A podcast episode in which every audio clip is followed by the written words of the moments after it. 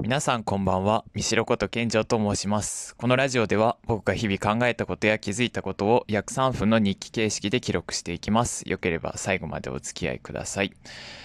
今日は一段上がって考えるっていうことで課題を根っこから解決することを目指す考え方についてちょっと話そうと思います。ちょっと難しいですけど。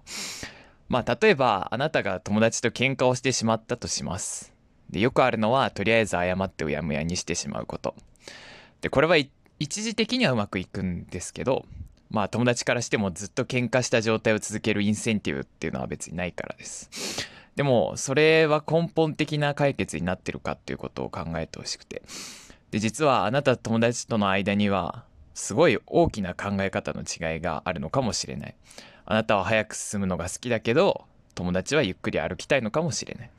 でそれを強引に隠して見ないふりで思ったけど言わないっていう状態が続くとお互いの溝はどんどん深まっていってしまうんじゃないかなと。でまあだからこそ一段上がって考えるっていう癖をつけたいなと思うんですよね。